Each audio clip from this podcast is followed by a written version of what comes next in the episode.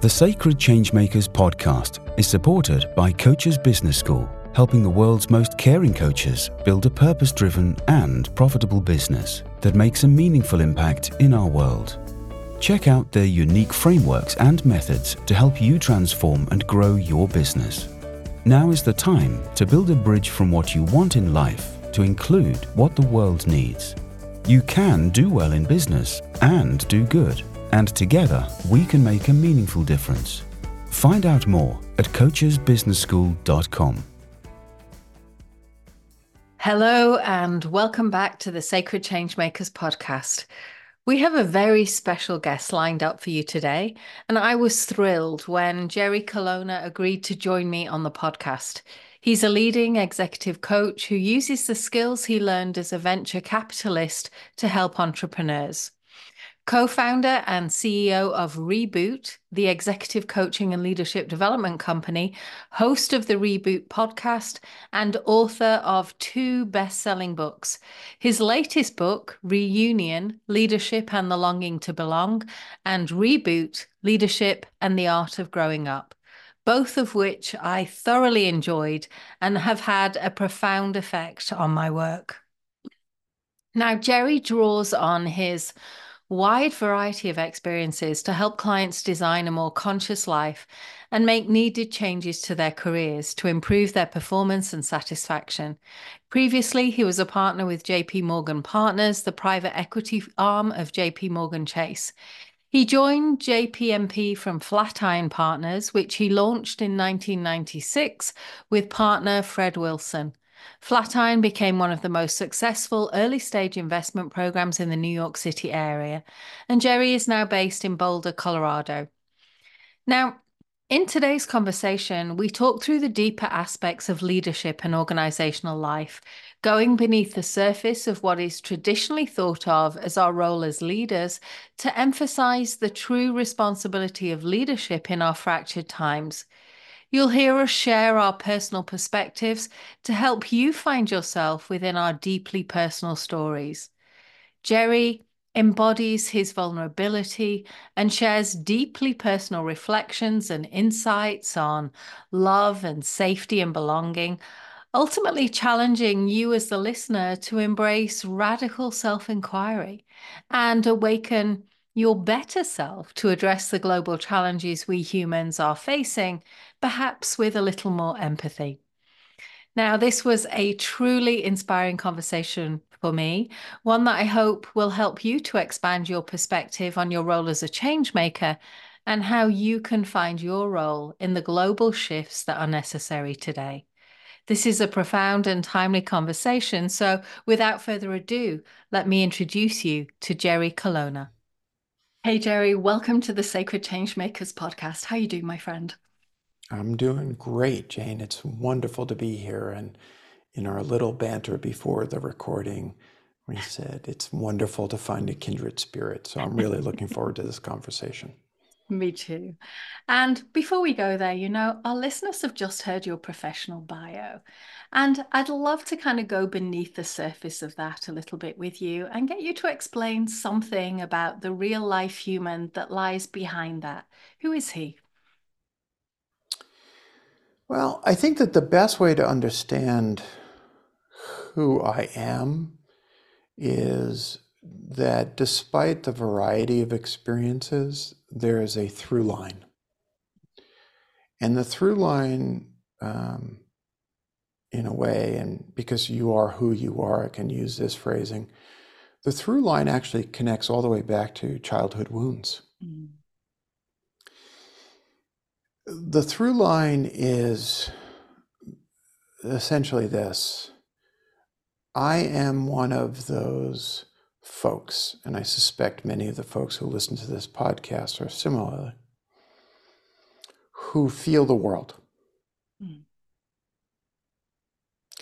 And um, sense the world, know how to listen to the world for good and for ill.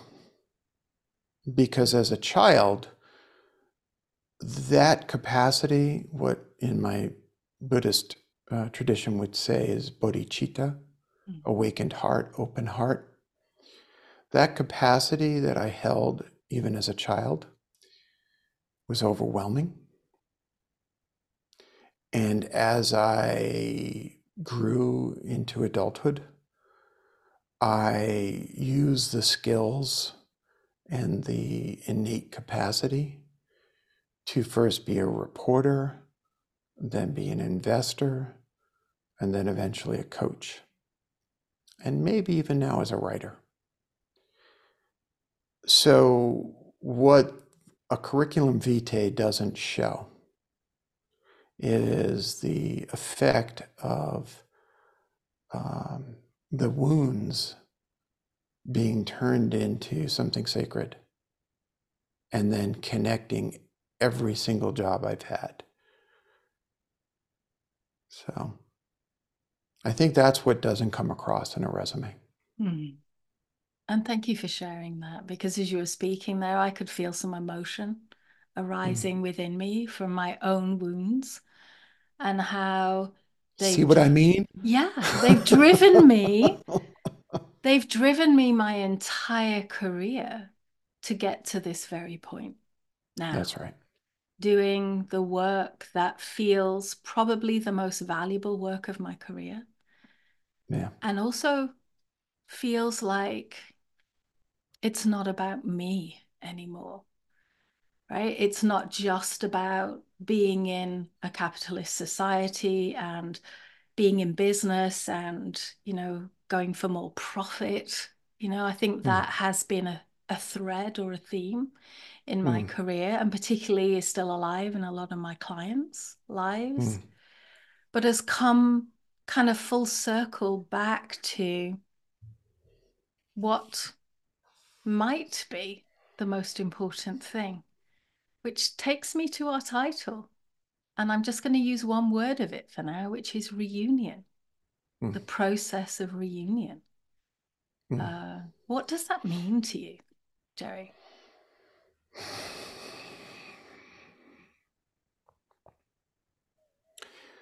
I think the way to understand, well, first of all, the first response I would have is, is reunion is hopeful. Mm. And I think that's critically important to remember. You know, when I said about writing a book about essentially what is a leader's responsibility in a world where we are at, at each other's throats, because mm. that's really what the book is about. I did not envision the god awful times that we are in. Mm. I was only focused on the god awful times we were in. Right. yeah. And it's actually gotten worse. And we are speaking at a time when there are wars ravaging the planet, when, and I can't emphasize this enough, babies are being shot. Mm. Now, we, we, we opened up this conversation by noting, I'll project a little bit onto our shared open heartedness.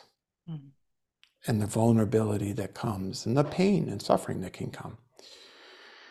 And and here we are in a world where knees end up on necks killing innocent people or no knock warrants end up with young women being shot to death or where bombs fall and accusations of genocide fly around the world. Accusations and interpretations and demonstrations. And so reunion. Reunion, you know, a core message, which I know you would resonate with, a core message of everything I've done in my career as a coach is a very simplistic but profoundly complex message, which is that better humans make better leaders. Mm. And I like to joke, well, of course, right? Of course. And yet we struggle, don't we? Mm. With having political or community leadership or even business leadership that demonstrates the value of human life, that puts that ahead of anything else. With reunion, it was an attempt, what I did in writing the book was attempt to find a way to express the moral and ethical responsibility implicit or, or, or um, associated with the powers that we can hold to heal more than we pretend we're capable of healing. You know, as I'm wont to say these days, the era of shrugging our shoulders and saying, yeah, but that's not what my business is about, that era has to end. Mm. Because babies are dying. If you don't want to do this because the planet's on fire, do it because the babies are dying. That's how important this is. I'm just noticing my own reaction to what you're saying and realizing that it's so easy for me to ignore the fact that babies are dying. It's mm-hmm. so easy for me in my everyday life to just look at my plan for the day, get transactional with it, and you know do what needs to be done let's say for the business the organization the team whatever it is. That pull to just stay in the habitual is feels really I'm not going to say comfortable because that doesn't feel like the right word, but it's an easier option maybe than actually just listening to your words, confronting mm. the reality that we all live within today. So, a question I have that's arising, it's one that's been very alive for me during my career, has been how do we inspire change that takes us in a better direction? How do we help people realize that the babies are dying, Jerry? because it's very easy for people to go, oh, yes, but that's a conspiracy theory because that doesn't fit with my belief system, or climate change is a conspiracy theory. Hmm. Well, in, in, a, in a way, the, the, this circles back to what I laid out in mm-hmm. Reunion, the book. So, first thing I would say is that the impulse to say cast your gaze downward mm. into the work that's right before you is natural. Right. It's human. Do not give into the impulse to wallow in guilt. Mm. As my Buddhist teacher Sharon Salzberg says, guilt is self lacerating. It keeps us stuck. Yes it actually keeps us from doing the work that we need to do. Okay? So it's really important that when we hear a call to transformation, say, babies are dying, mm-hmm. like wake up, the intent is not to cause somebody to collapse into guilt.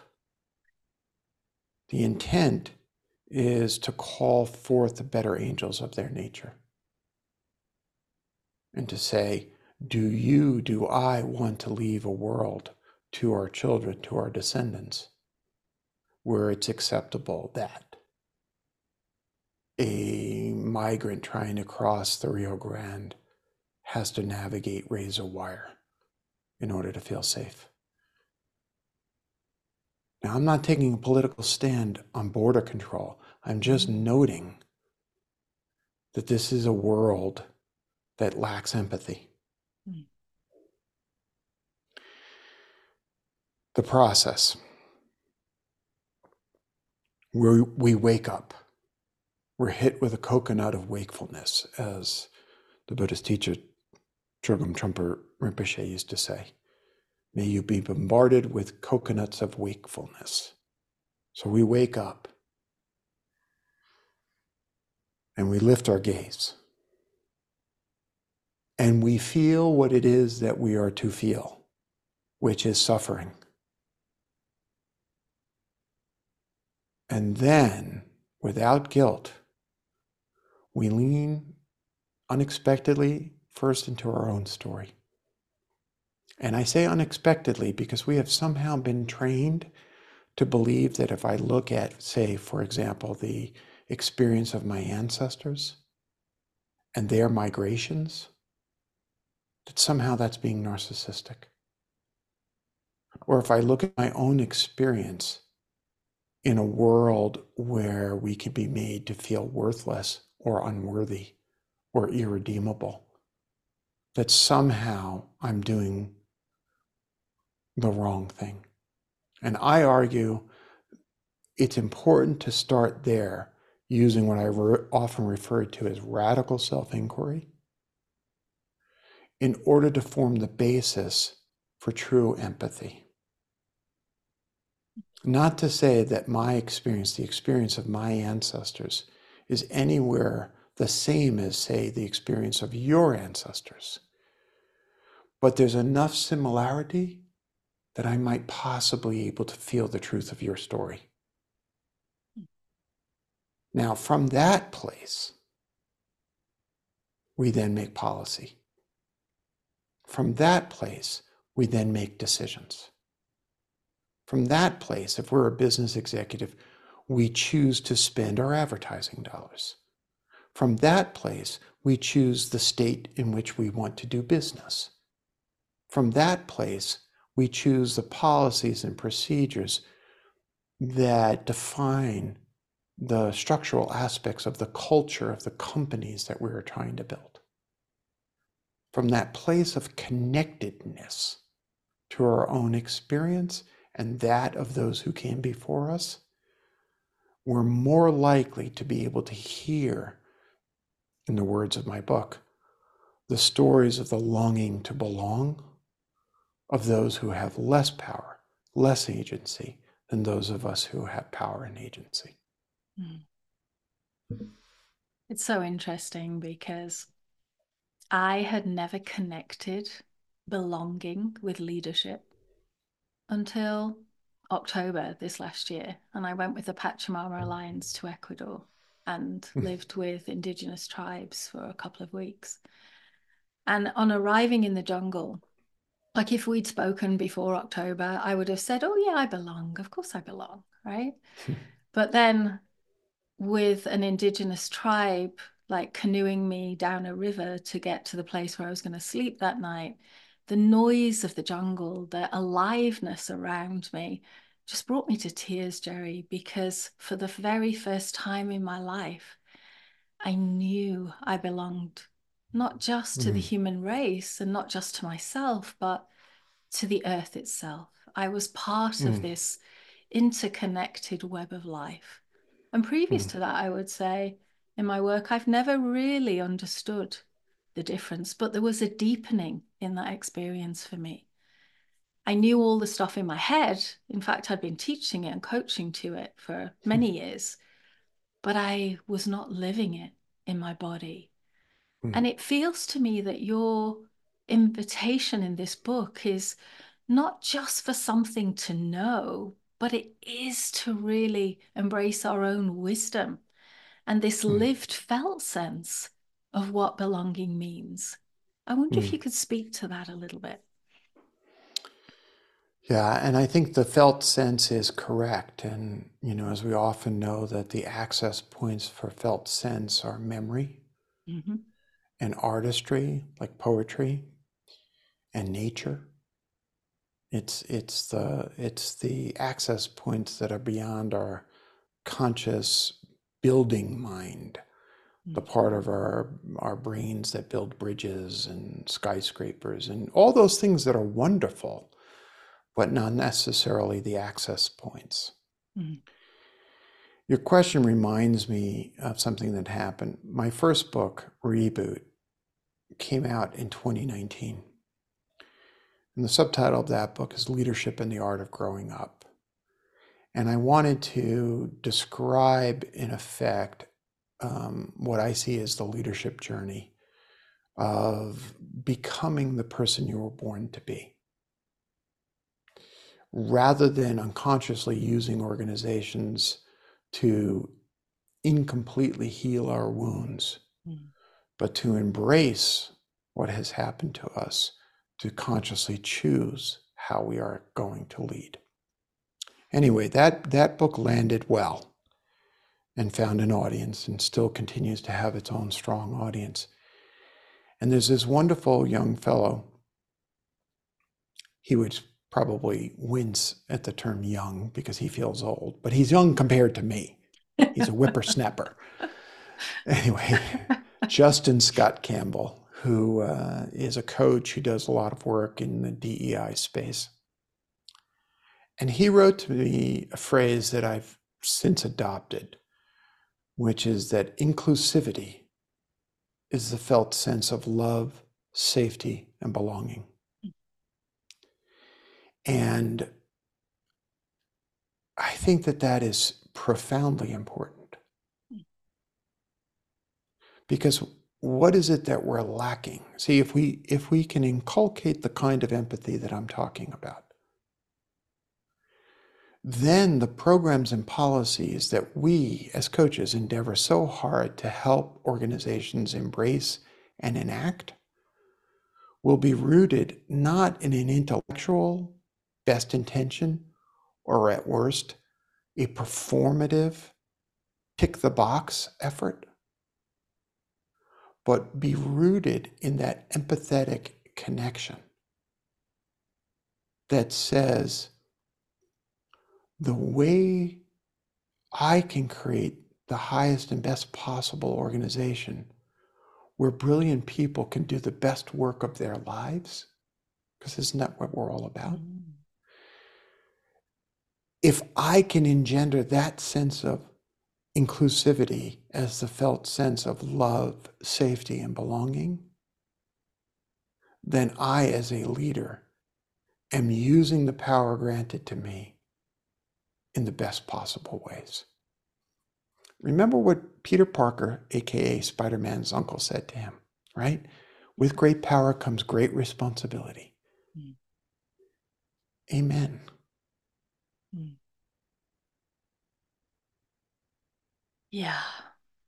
And it seems to me that this is something the world is crying out for right now. Yeah it seems to me somehow we've defined organizational life and business in ways that well in certainly in some organizations are completely devoid of what you're speaking to here because there's values based on you know a different set of of, of ethics and values and Really? I mean, one of the things I often think about is when my clients are just in this single track for more, you know, we might be doing mm. a strategic vision statement or something.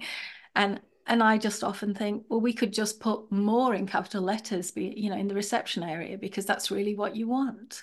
You know, at the end mm-hmm. of the mm-hmm. day, just more at any cost. Mm. But like when you look out into the world today and you stand firmly with your message. I love the, I think, I can't remember who it was that said that, you know, give me a place to stand and a lever and I can change the mm. world, right? Mm. Archimedes. Fe- yes, that's right, Archimedes. It feels like that's what your, this is what the threads of your life are bringing you to with this work. It's almost like, I could call your work an invitation because I've been following you for a while, but it actually from reboot to reunion, it feels a little mm. bit to me like you've got stronger in your ground in a way. It feels mm. more like a siren call now. And mm. I don't know if you describe it in that way, but what is it that's deepening in you? Because I intuitively felt it in the difference between the two books. And I just mm. wonder, like, what is your work in service of, Jerry? And how is that deepening and strengthening? as you follow your own path? Well, first, I just want to express my gratitude for you perceiving that. Um, I think it's only been my editor, who was the same editor in both books, who, after reading the first draft and giving me far too many editorial changes, um, she got 30% of the book. what she said was, uh, You are standing on firmer ground. Mm-hmm. Yeah. And I think that that is right. Um,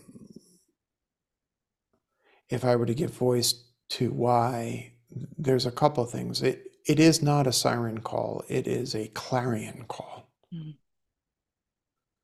In yeah. the sense that um, we are in trouble. We are in trouble as a species. And I'm sorry if that sounds grandiose. Um, and I, I do not put myself in a position of saying I have a species wide solution. I do not. But I have lifted my gaze from the feet in, from the two feet in front of me and I acknowledge that as a species we are in trouble. We are at each other's throats. The, the real call to action, though, as, as you read in Reunion, was from my daughter, who put, I'm sorry,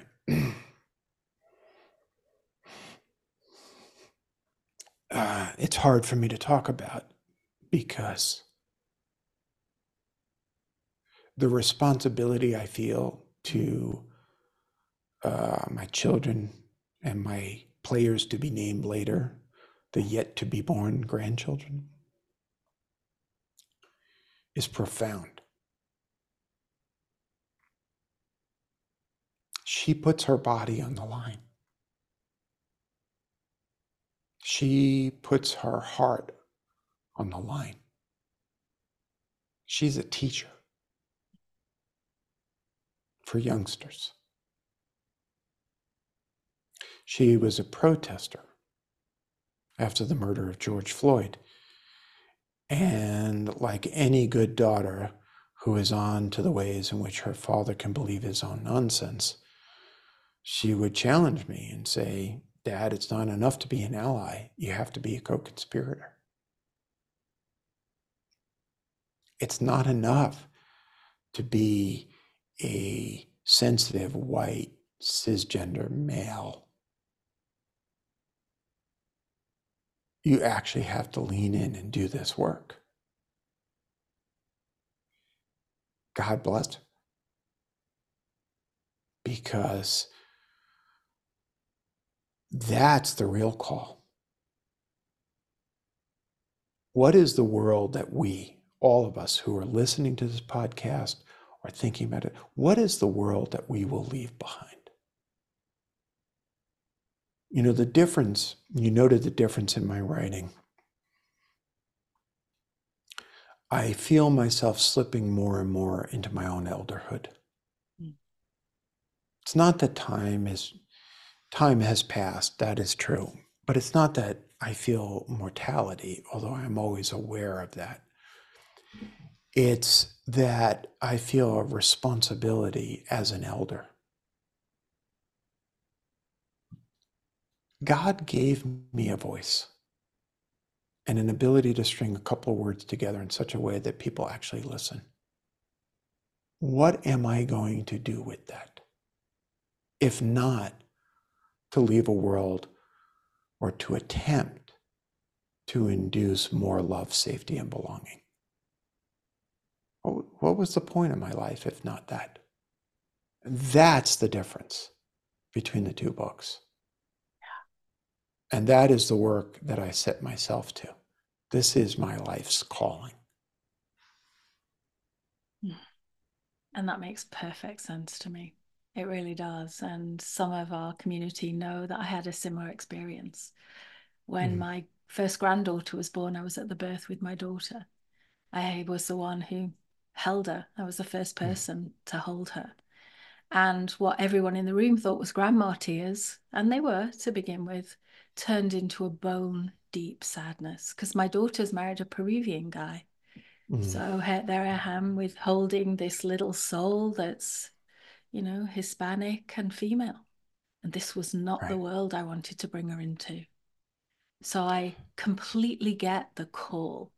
And I also get the fact that it feels like a clarion call. There's an urgency now yes. that we all need to listen to and find our place within, I believe.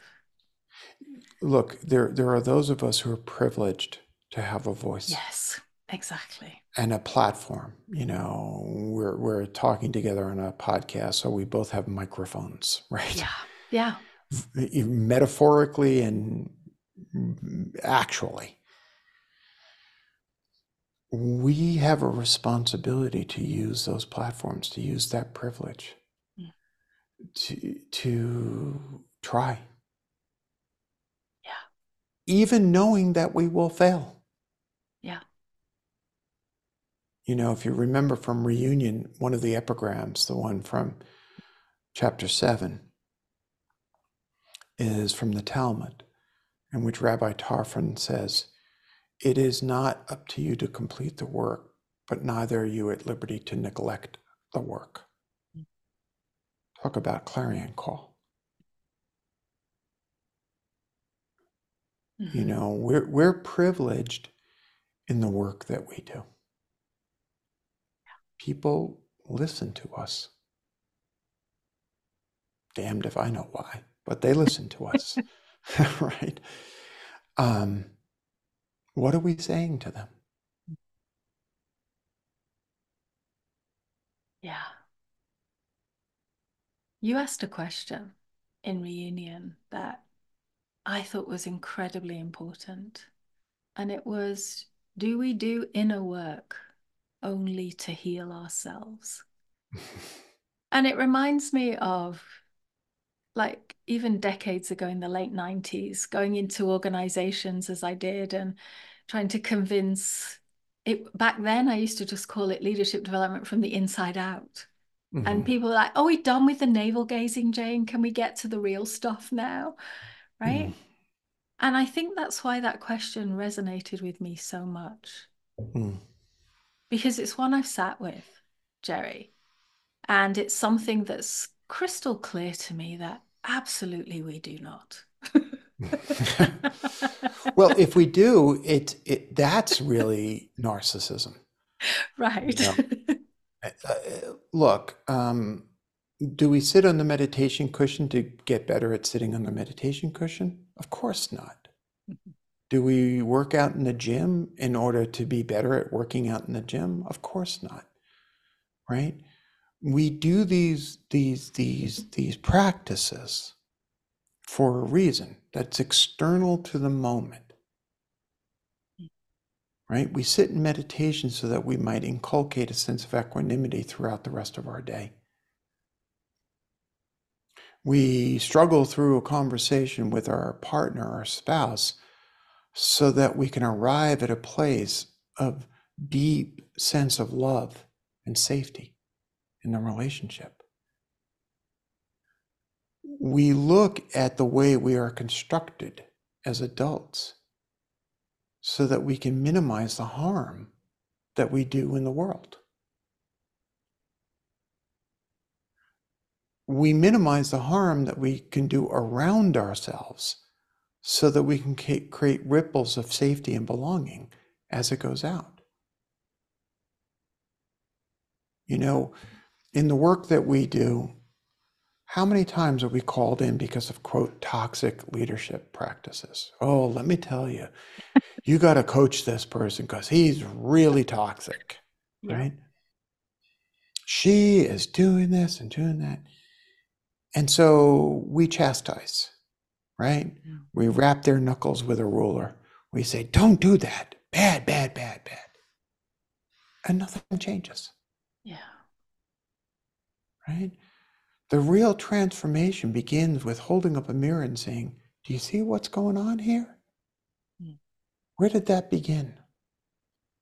What are you seeking to change with that behavior? What would be the benefit to you if that behavior changed? How would you feel if some employer treated your child the way you've treated this person? Okay, now we can do some work because mm. you kind of cut through all the defenses and all the structures. Mm. And it seems to me there's a very clear line, as you speak about in your book, from kind of doing our own inner work. And also that helps us align with overcoming systemic othering, as you speak yes. of. So, could you uh, help our listeners understand a little bit about what you mean by systemic othering? well, to give credit where credit is due, I first heard the term by reading the works of John A. Powell, who I believe is the founder and the director of the Center for Othering and Belonging out at uh, UC Berkeley. Mm. And as I internalize that word, othering, it's it's an encompassing term that draws a through line between anti-black racism or connecting uh, patriarchy white supremacy, anti Asian racism, anti Semitism, Islamophobia, you know, all of the ways in which we make those who are not in the dominant space less than. Mm. Because this might be the way the Buddhists in Myanmar treat the Rohingya or uh, Hindus in parts of India treat people of the Sikh faith. It, it, is um, it is this weaponization of tribalism. This is my tribe. These are my people. But instead of allowing you and your people to simply coexist and be celebrated, hey, look at you people. Look at look at what you do. That's fabulous. Instead, you are less than. And you don't belong. And so belonging becomes the oppositional force by, by bringing our attention to that notion of beloved community Whereas bell hooks, the poet, the late bell hooks, said, beloved community is formed by the celebration of difference. Not the, not the masking over of difference. So that that which binds us together in a reunion can then be elevated. Because the things that bind us are quite powerful. We all wish for love, safety, and belonging. That binds us. Hmm. We all want our children to grow up. Let's just pause there. We want our children to grow up. right? Yeah. We don't want them to be murdered going into the fourth grade right. or the last day of school before a summer vacation, as what happened in Uvalde, Texas. And yet, within those that similarity of experiences are wonderful differences that actually can bring us right back into reunion.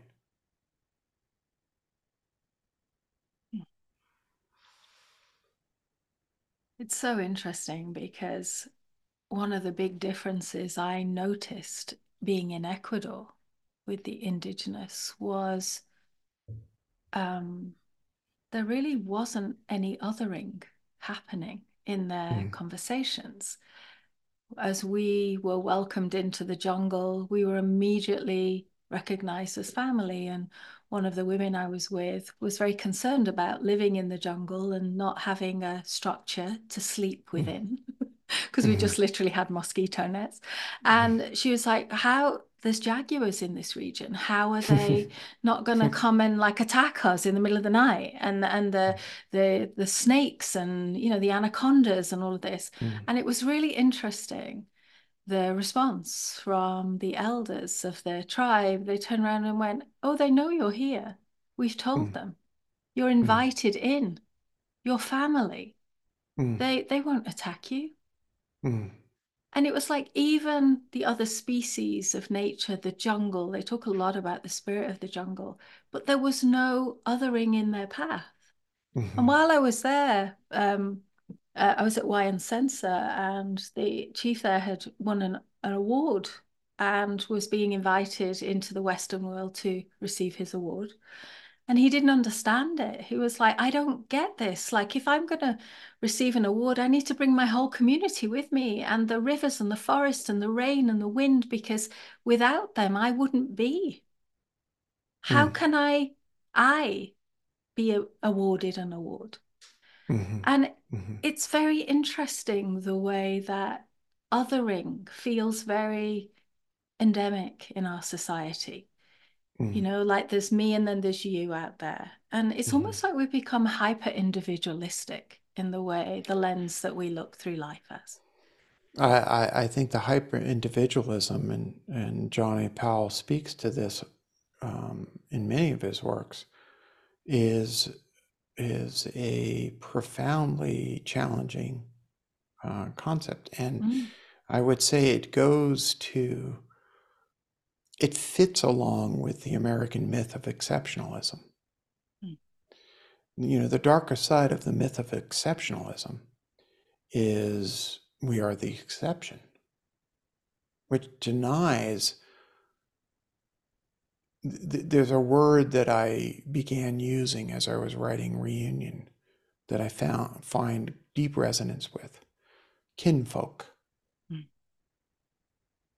Kin yeah. The, you know, um, because the word family is an important word, and I, I appreciate its application to encompassing mm. uh, all, but I personally prefer the word kin mm.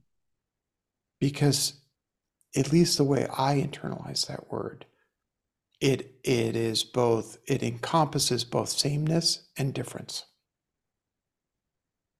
There are profound similarities between myself and my kinfolk and there are profound differences. Mm-hmm.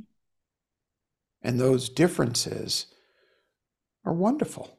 I was born in brooklyn. I live in boulder colorado I'm kind of an odd duck who's got a business background and a Buddhist background and a psychological background. And yet, I'm speaking to someone who lives in Columbus, wasn't born in Columbus, obviously, Columbus, Ohio, has a granddaughter whose father was Peruvian. Is mm. that right? Yep. And so we are kinfolk, and yet we're different.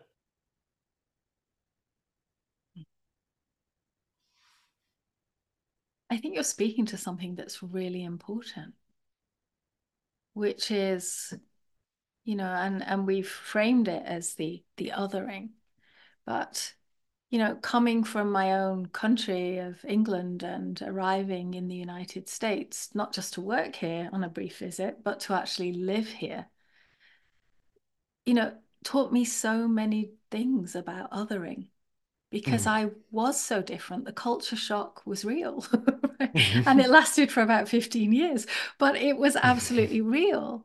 And mm it was so uncomfortable in many situations because at my age, people expected me to understand the tacit knowledge in the culture. They expected me right. to know where to go, right? right? And of course, I didn't. But it it feels to me like if we could just believe that we are kin, just that right. one simple belief. That's right you know and i kind of would couple that and i'm going to bring this into the conversation we haven't spoken about it but the other thing that I noticed in Ecuador was there was no ownership. Hmm. The tribes didn't own the jungle, they didn't own their homes, they didn't Hmm. own each other. Because somebody actually said to me, How can you own the jungle? That's like trying to own the rain. Hmm. right? So, couple that with this idea we have that we own America or we own England or we own China or whatever. Or England owns Yeah, this country, yeah, this this Yes, land, or yeah. yes, yeah. I mean, those two things to me feel like they would make such a, it's a big, it's a small shift in perception, but a huge, profound difference in the way that we relate to life. Mhm. Is could it possibly be as simple as that? Because it feels like raising consciousness up to like the unity or the spiritual consciousness. Could it really be a challenge that's just a challenge in consciousness? I think that um, as I give it some thought, I think the notion of property Mm, I think that's what you're getting at. Mm. And I and you know, with a kind of limited um, understanding of the principles and philosophy behind property, I think you may be on to something as a source material. But I think that um, even more basic behind the notion of that is a notion of disunion, right. right? Because in order for me to own this property, there has to be land to which I do not belong, Right.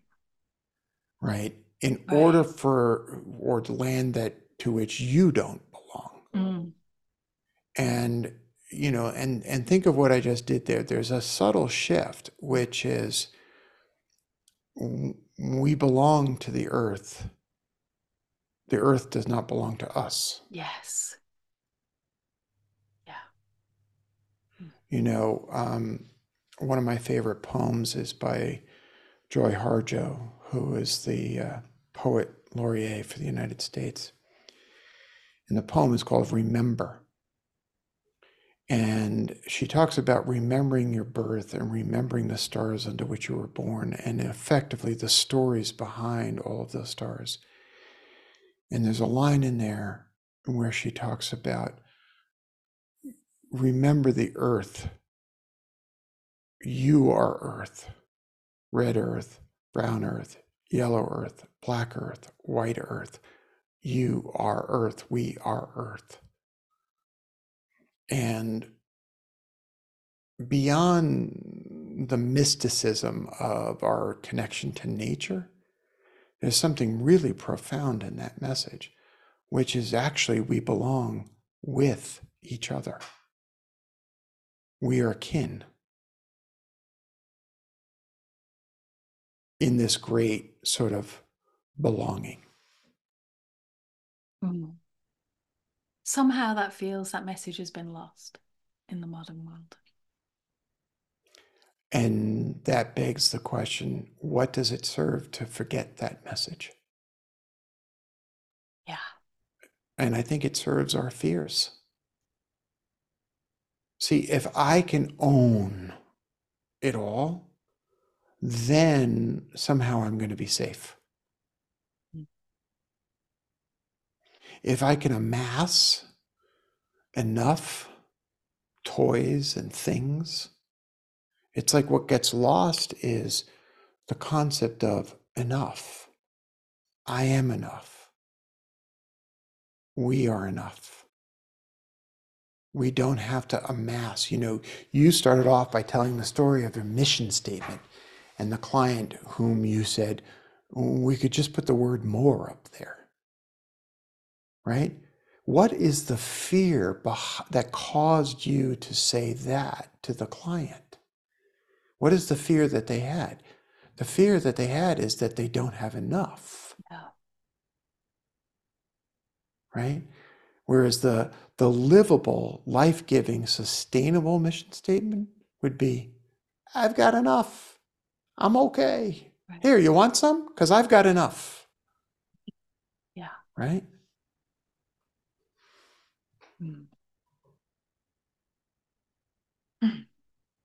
I'm loving this conversation because, in many ways, I'm noticing how we're going beneath the surface of transactional business to really mm. get to the source of what can really shift the needle in leadership mm. and organizational life, which I think is so needed. Mm. So, Jerry, I'm noticing the time here. So, I just want to bring you to our final question, which is if there's something you would have liked to have shared with our audience today, perhaps we haven't managed to get to it or maybe it's just some final words of wisdom. What might it be? Well, I mentioned bell hooks before, so let me quote from one of her poems and then add a little info on that. So the poem is called When Angels Speak of Love.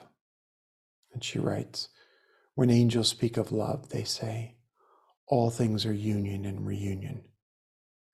There is no separation, there is no end to paradise. Now, as I often say about that poem, it's an instruction manual. What the late bell hooks told us is to listen to angels speaking of love. For heaven's sake, listen to the angels speaking of love. That's where the hope is. That's where the reunion is. That's what our task is to do. Start there, then do the work that you can do. That's yours to do. Thank you, my friend. This has been just a sublime conversation that I've really enjoyed. And I know our listeners will have learned so much from you. So thank you so much for stopping by today. Well, thank you for having me. It was a delight. Okay, guys, that's all we have time for today. Thank you so much for listening in. Before we go, I want to remind you that all of the resources and the links for our guests are in the show notes at sacredchangemakers.com.